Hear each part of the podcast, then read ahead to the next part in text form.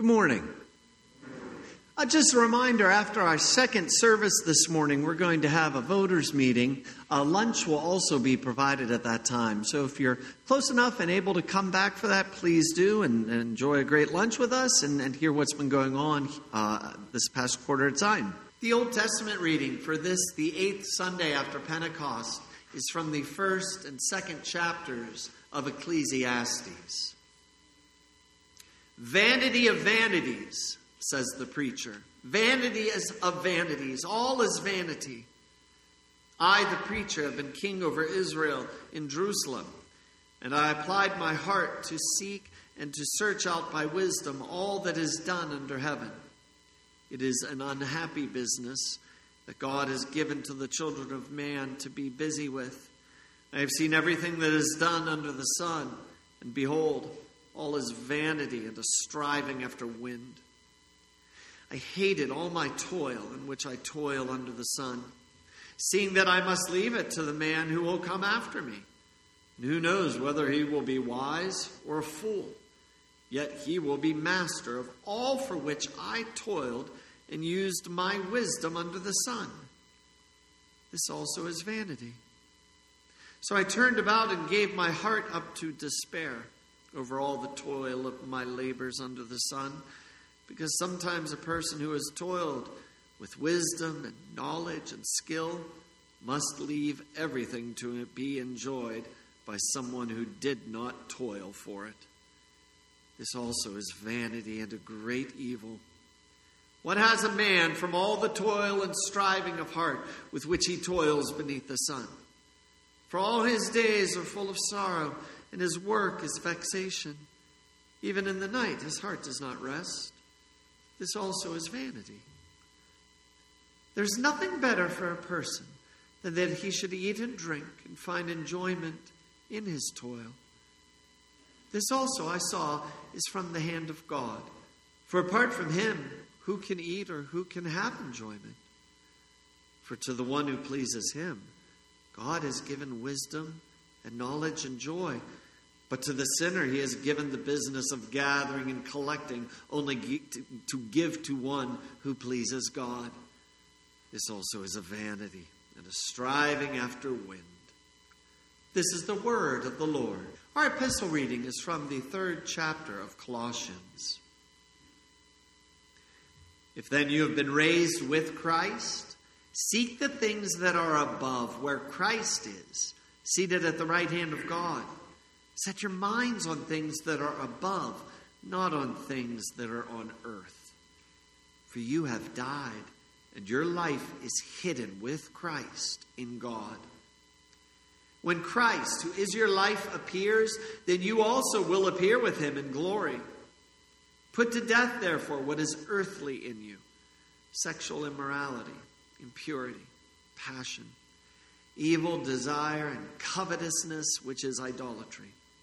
On account of these, the wrath of God is coming. In these you too once walked when you were living in them, but now you must put them all away anger, wrath, malice, slander, and obscene talk from your mouth. Do not lie to one another, seeing that you have put off the old self with its practices and have put on the new self, which is being renewed in knowledge after the image of its creator. Here there is not Greek and Jew, circumcised and uncircumcised, barbarian, Scythian, slave, free, but Christ is all and in all. This is the word of the Lord. The Holy Gospel according to St. Luke, the 12th chapter. Someone in the crowd said to Jesus, Teacher, tell my brother to divide the inheritance with me. But he said to him, Man, who made me a judge or arbitrator over you? And he said to them, Take care and be on your guard against all covetousness, for one's life does not consist in the abundance of his possessions. And he told them a parable, saying, The land of a rich man produced plentifully, and he thought to himself, What shall I do? For I have nowhere to store my crops. And he said, I will do this. I will tear down my barns and build larger ones. And there I will store all my grain and my goods. And I will say to my soul, Soul, you have ample goods laid up for many years. Relax, eat, drink, be merry. But God said to him, Fool, this night your soul is required of you, and the things you have prepared, whose will they be? So is the one who lays up treasure for himself and is not rich toward God. This is the gospel of the Lord. Grace, mercy, and peace to you from God our Father and our Lord Jesus Christ. Amen. Today, Jesus told a story about a man who was incredibly successful. He was living the American dream. This man's crops were so plentiful, he tore down his old barns. He built bigger barns. And with these bigger barns, he could hold more and more crops. Life was good. This man's life was so good, he didn't even have to work anymore. And that's exactly what this man did. This man said to himself, I have ample goods laid up for many years. Relax, eat, drink, be merry. And he did. The man allowed his soul to relax and just ate up any pleasures he wanted. This man allowed his soul to be merry with all the merriment this world can provide. This man allowed his soul to drink in anything he wanted to drink in from this world. Well, that man's life was a worldly success. Even better yet, it was a great life. The American dream. This man made it. The whole world was his. And then he died. After all that work of getting all that stuff, of drinking in all those pleasures, he just died. Whether quickly or slowly, it doesn't matter. He just died. Remember all those new barns he built? Who did they go to? A son, a daughter? Who knows? But everything he worked so hard for, those barns, none of it mattered anymore. He was dead.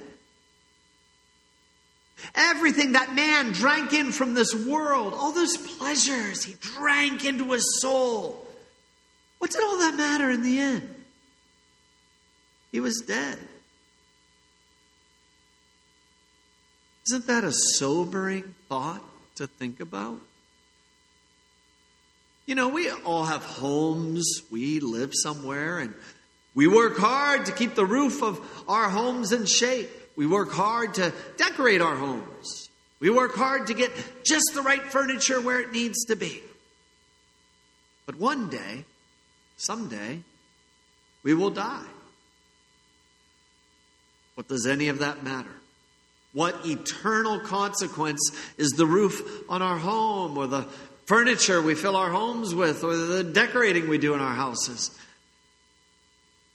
Now, I'm not saying you should just let your roofs collapse, and I'm not saying your house should not have any pictures on the walls. But at some point in the future, maybe later today, maybe tomorrow, maybe in a year from now, or maybe in 50 years, at some point, we're all going to die. What did we spend our limited days in this world working on? What do we spend our days doing?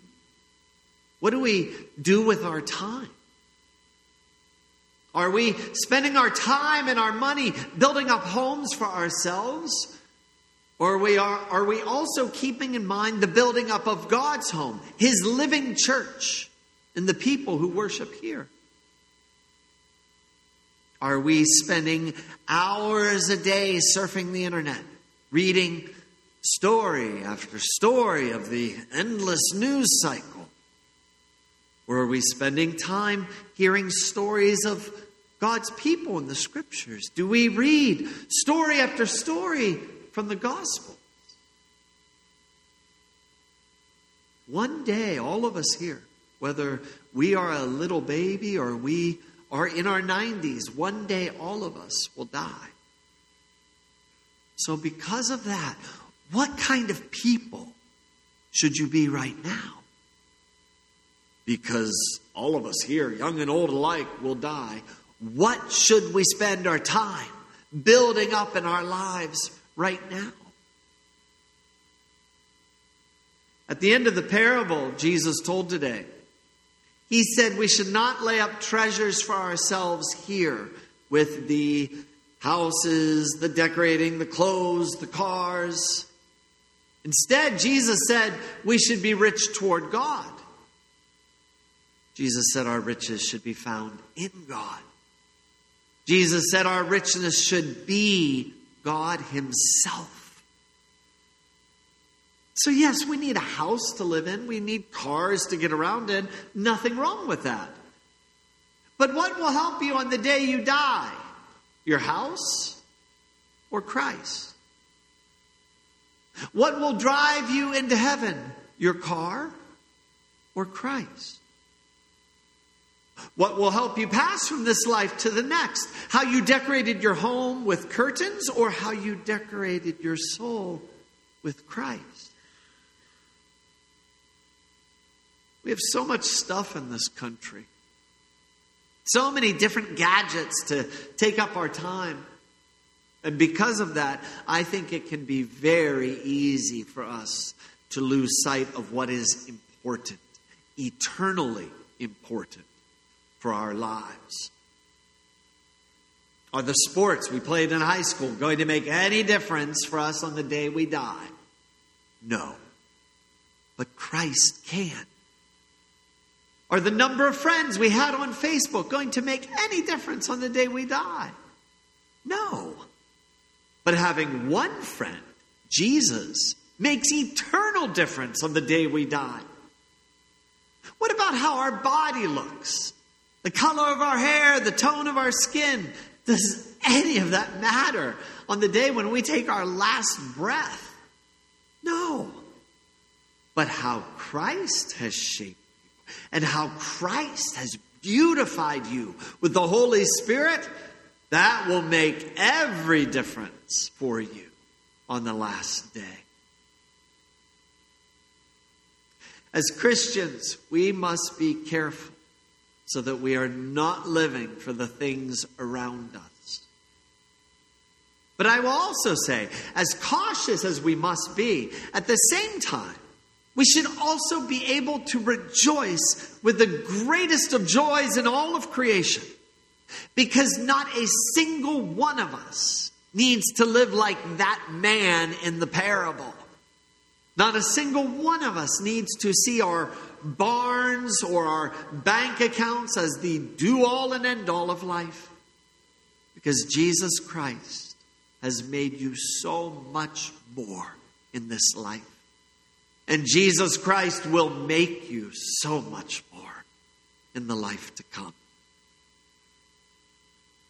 2,000 years ago, St. Paul wrote to the church at Colossae, the Colossians, and he warned them not to let their hearts get duped into thinking the filled barns of this life matter more than being filled with Christ in this world. Paul said to them and to us today this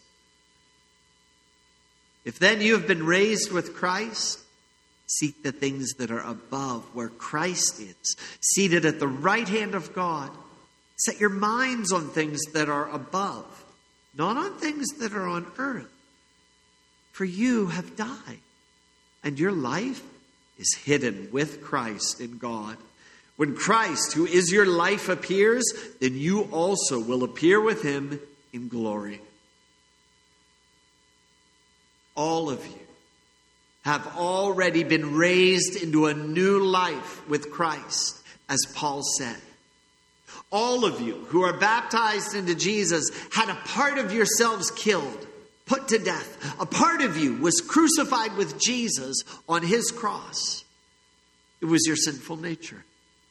Your sinful nature is dead.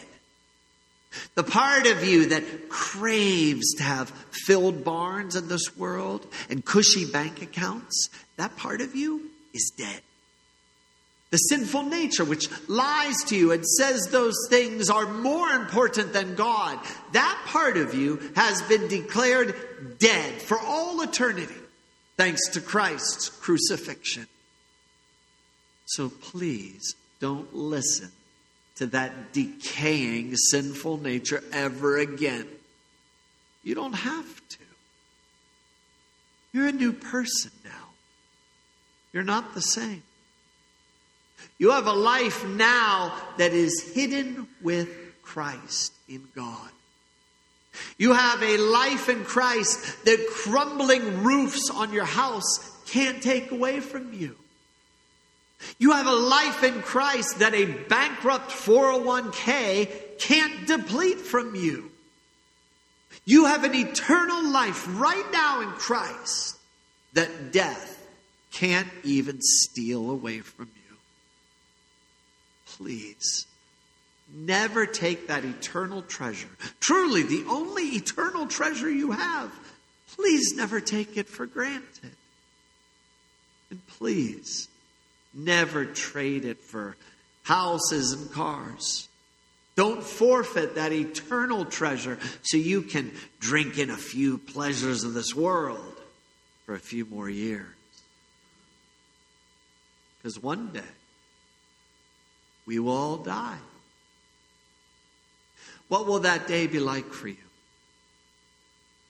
On your deathbed, do you really want to be craving more of this world? Wishing you had more time in this world? Sad that you will miss this world? Or would you like to be the person who is longing to feast in heaven with Christ and all the saints?